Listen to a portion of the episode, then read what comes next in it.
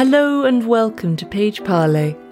This is the show where we speak to authors or experts on the work we read in scintillating stories. My name is Virginia Betts, and I'm a writer and a poet, and I'm also a tutor of English.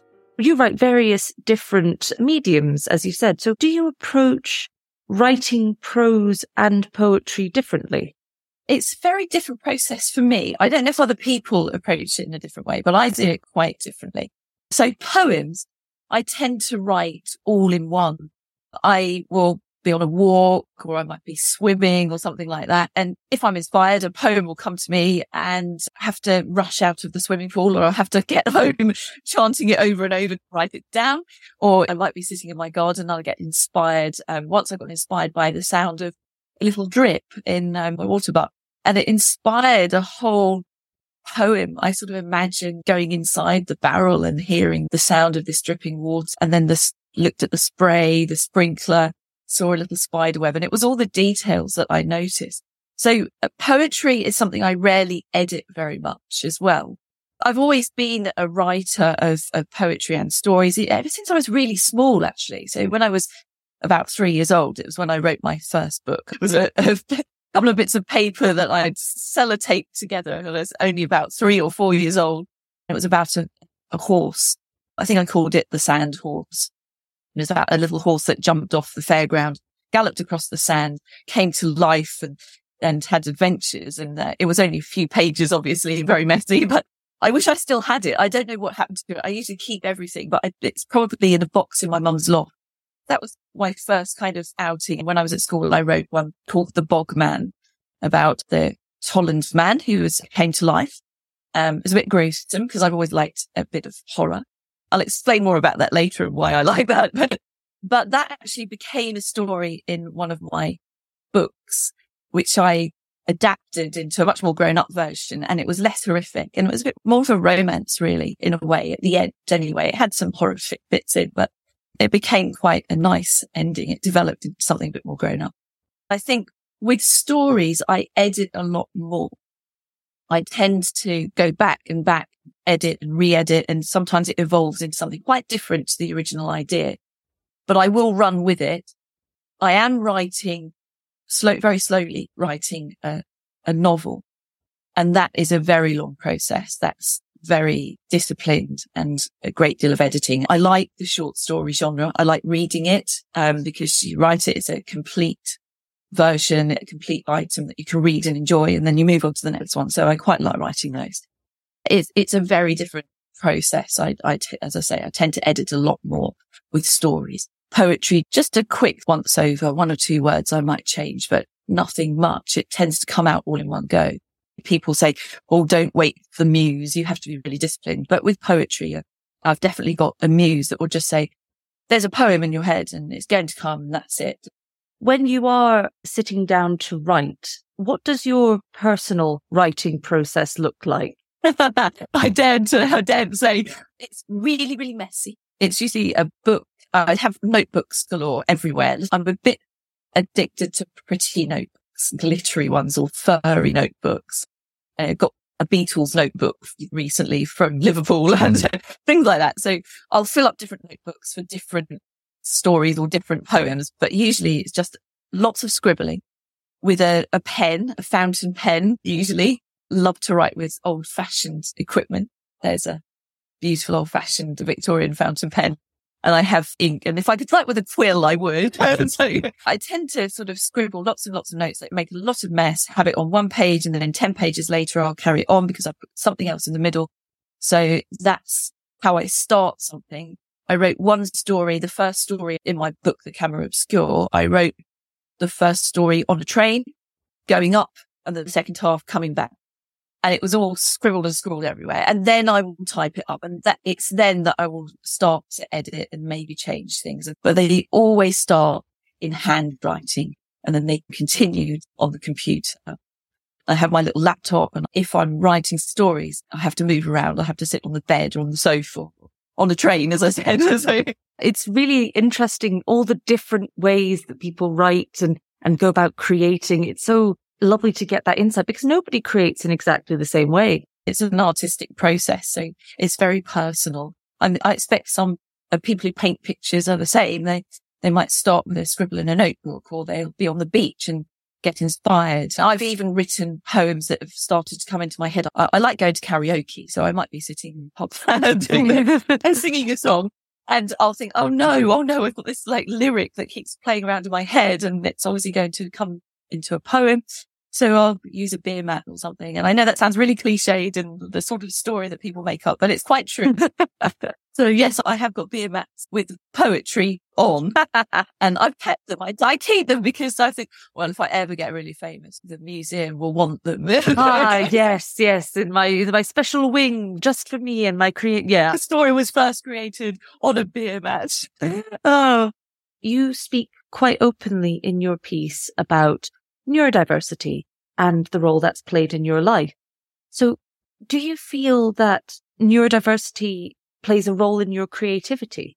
Definitely. I think that my interest in words and the way I am so visual is part of my neurodivergence. I was diagnosed with autism when I was mid to late forties and it wasn't really a surprise once I knew about that particular condition and the way that women are diagnosed or misdiagnosed. When I left teaching to start my own tuition business in 2013, I had many, many students who were on the spectrum or maybe dyslexic, had different sort of neurodivergence. I started to feel quite a kinship with them. I don't know if they were drawn to me or they got on really well with me because I was probably the same in many ways.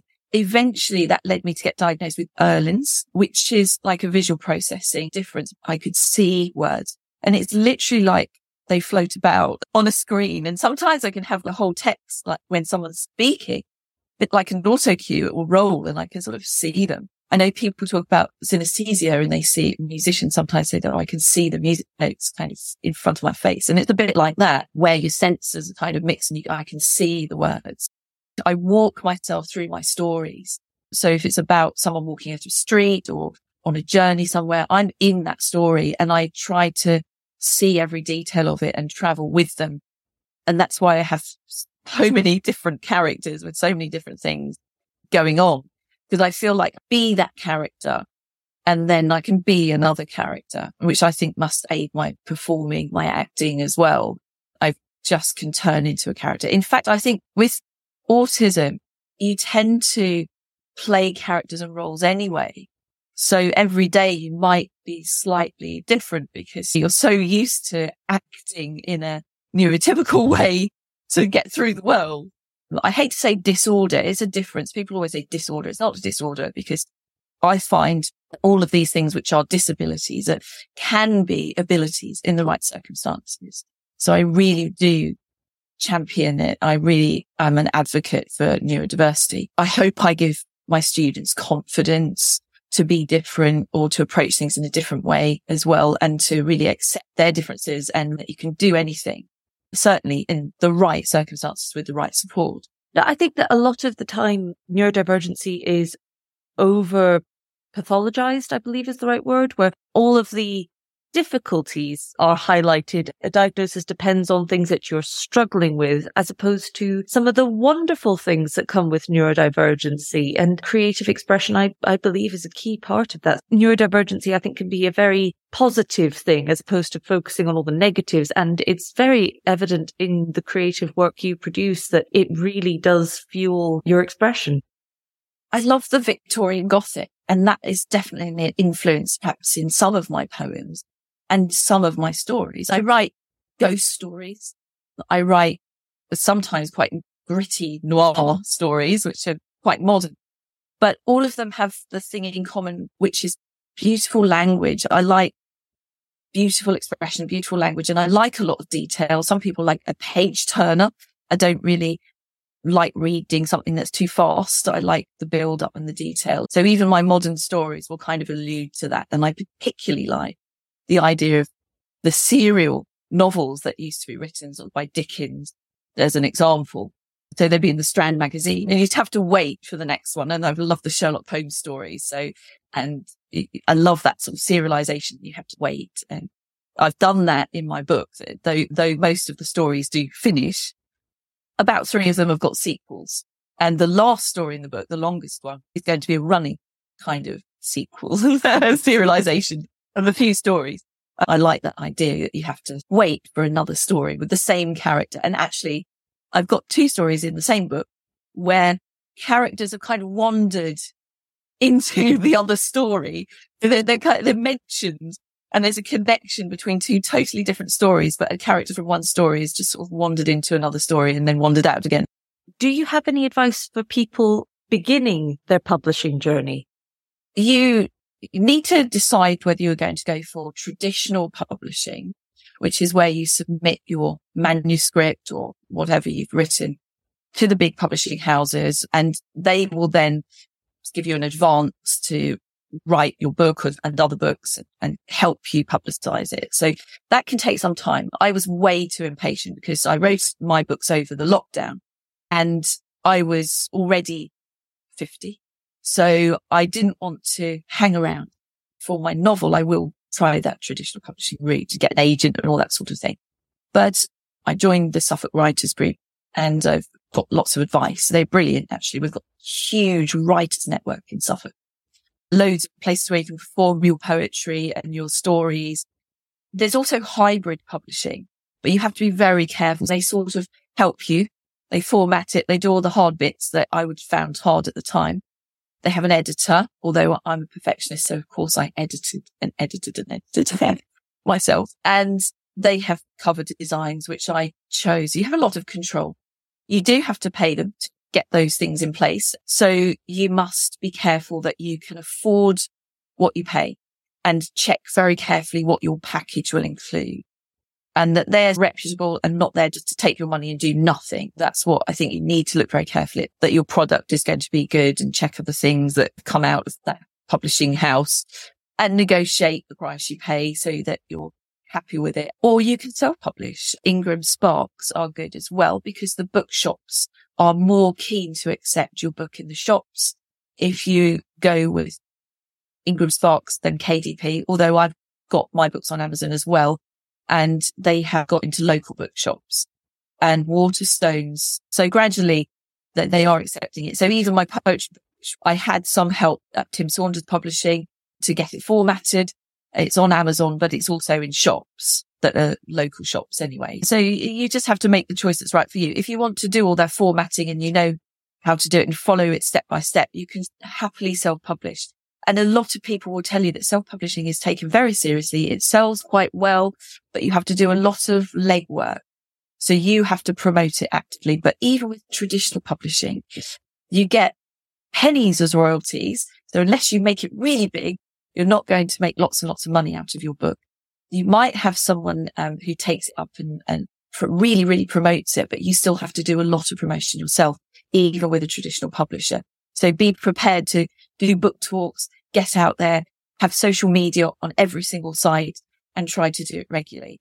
What do you think are some of the ingredients to a good story? Oh, it's different for everyone, but one thing is the characters. I've got to buy into the characters or like them in some way. So even if they're really a villainous character, I think I'd like them to have some traits I can relate to or like about them. I've written one about a complete murdering psychopath who you can't really like them at all. Um, and it was really interesting to give person voice actually. However, I think you can see where their flaws, or shall I say evil, if there is such thing, came from. So I think understanding being maybe the devil's advocate for even bad characters. It's something about them that you can think, oh, there's a depth to that character is what I find interesting.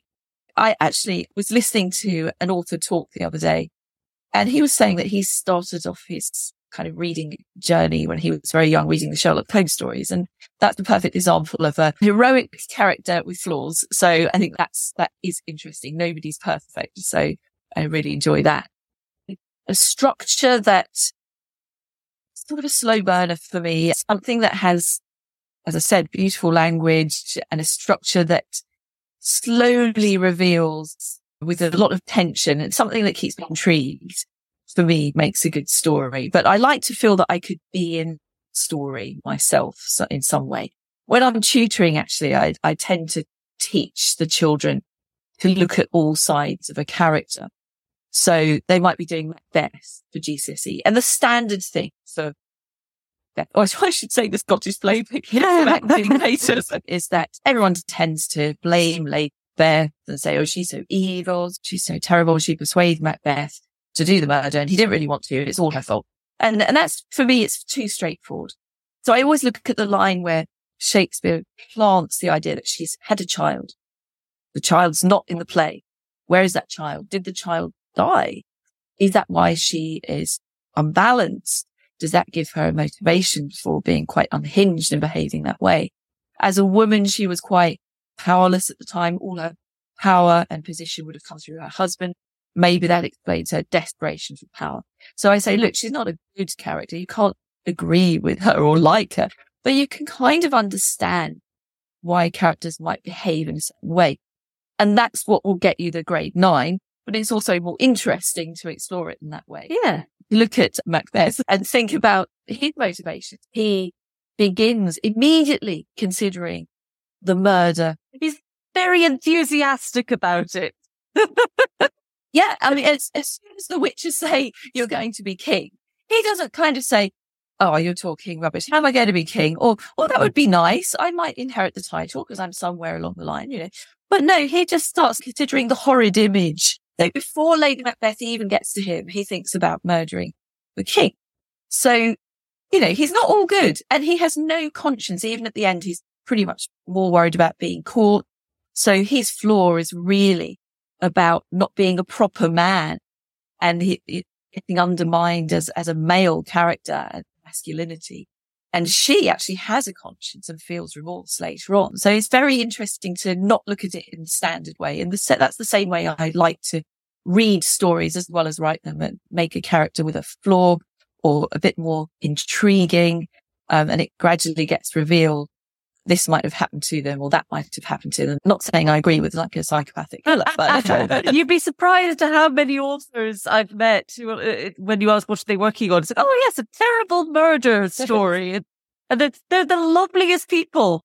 What's in your imagination is much worse than what you see in front of you. So gore and things that don't really interest me, blood and gore and things. But the psychological tension and horror, that's what interests me. My story, as I said, the Bogman, that I wrote. It, it's kind of set in the 30s. Um, and, uh, they are on a trip taking this specimen to a museum. But the woman on the journey is quite unhappily married. She's just newly married and she's not very happy. And she feels they perhaps shouldn't have resurrected this, this so-called specimen. She sees him more as more of a human. And then something happens and he sort of comes to life. so he won't give away the, way, the rest just in case you want to.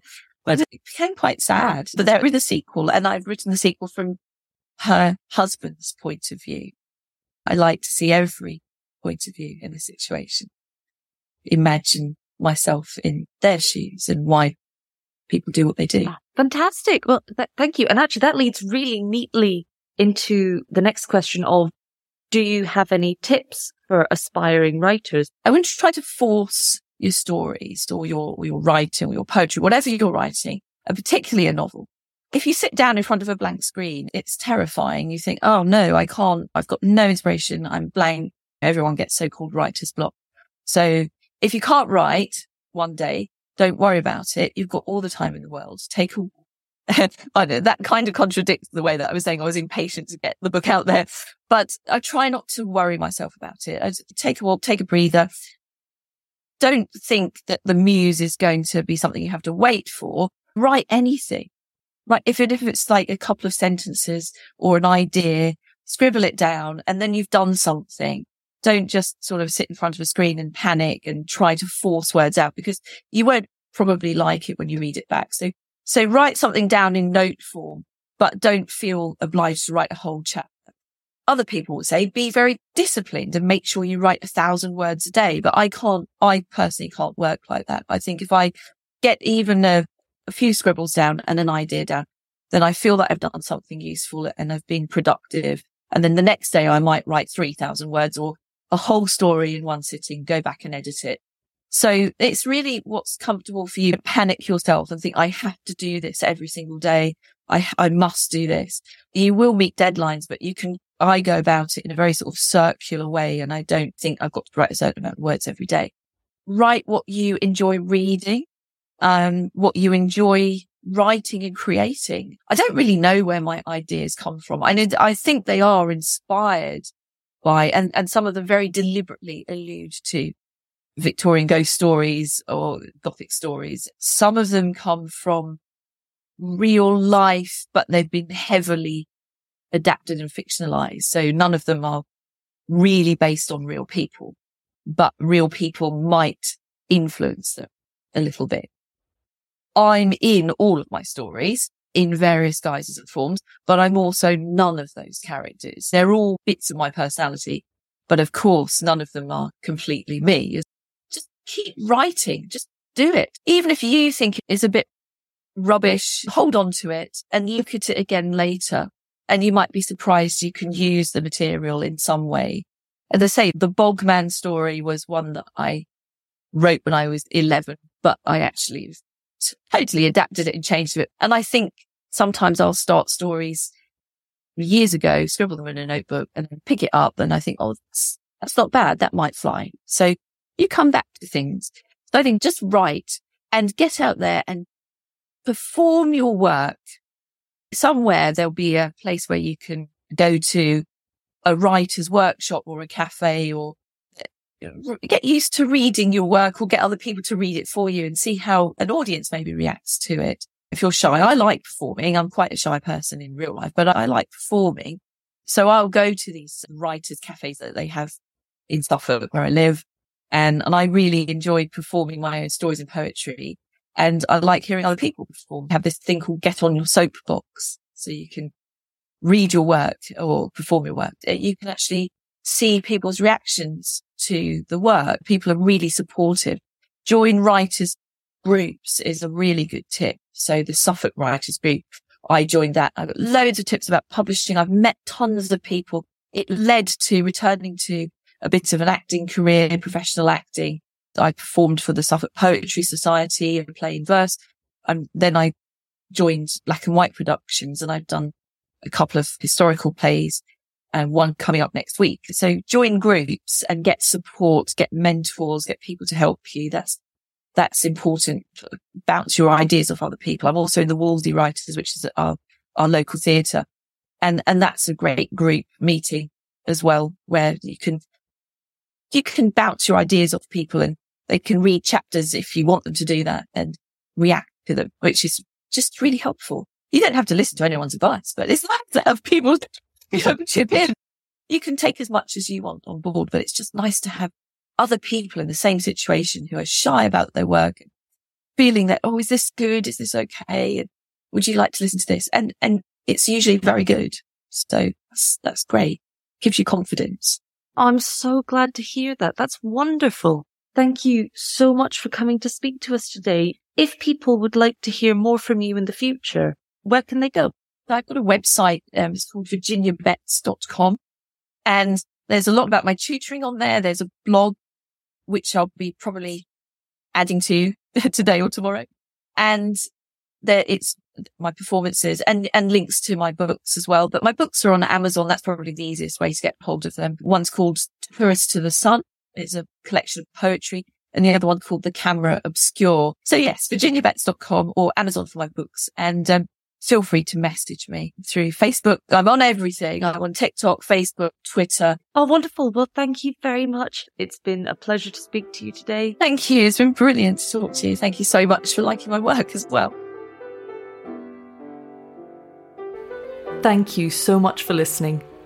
If you want to stay up to date with the goings on here at Yorick Radio, then you can follow us on social media, check out our website, sign up for our newsletter, and subscribe if you would like to hear more. This has been a Yorick Radio production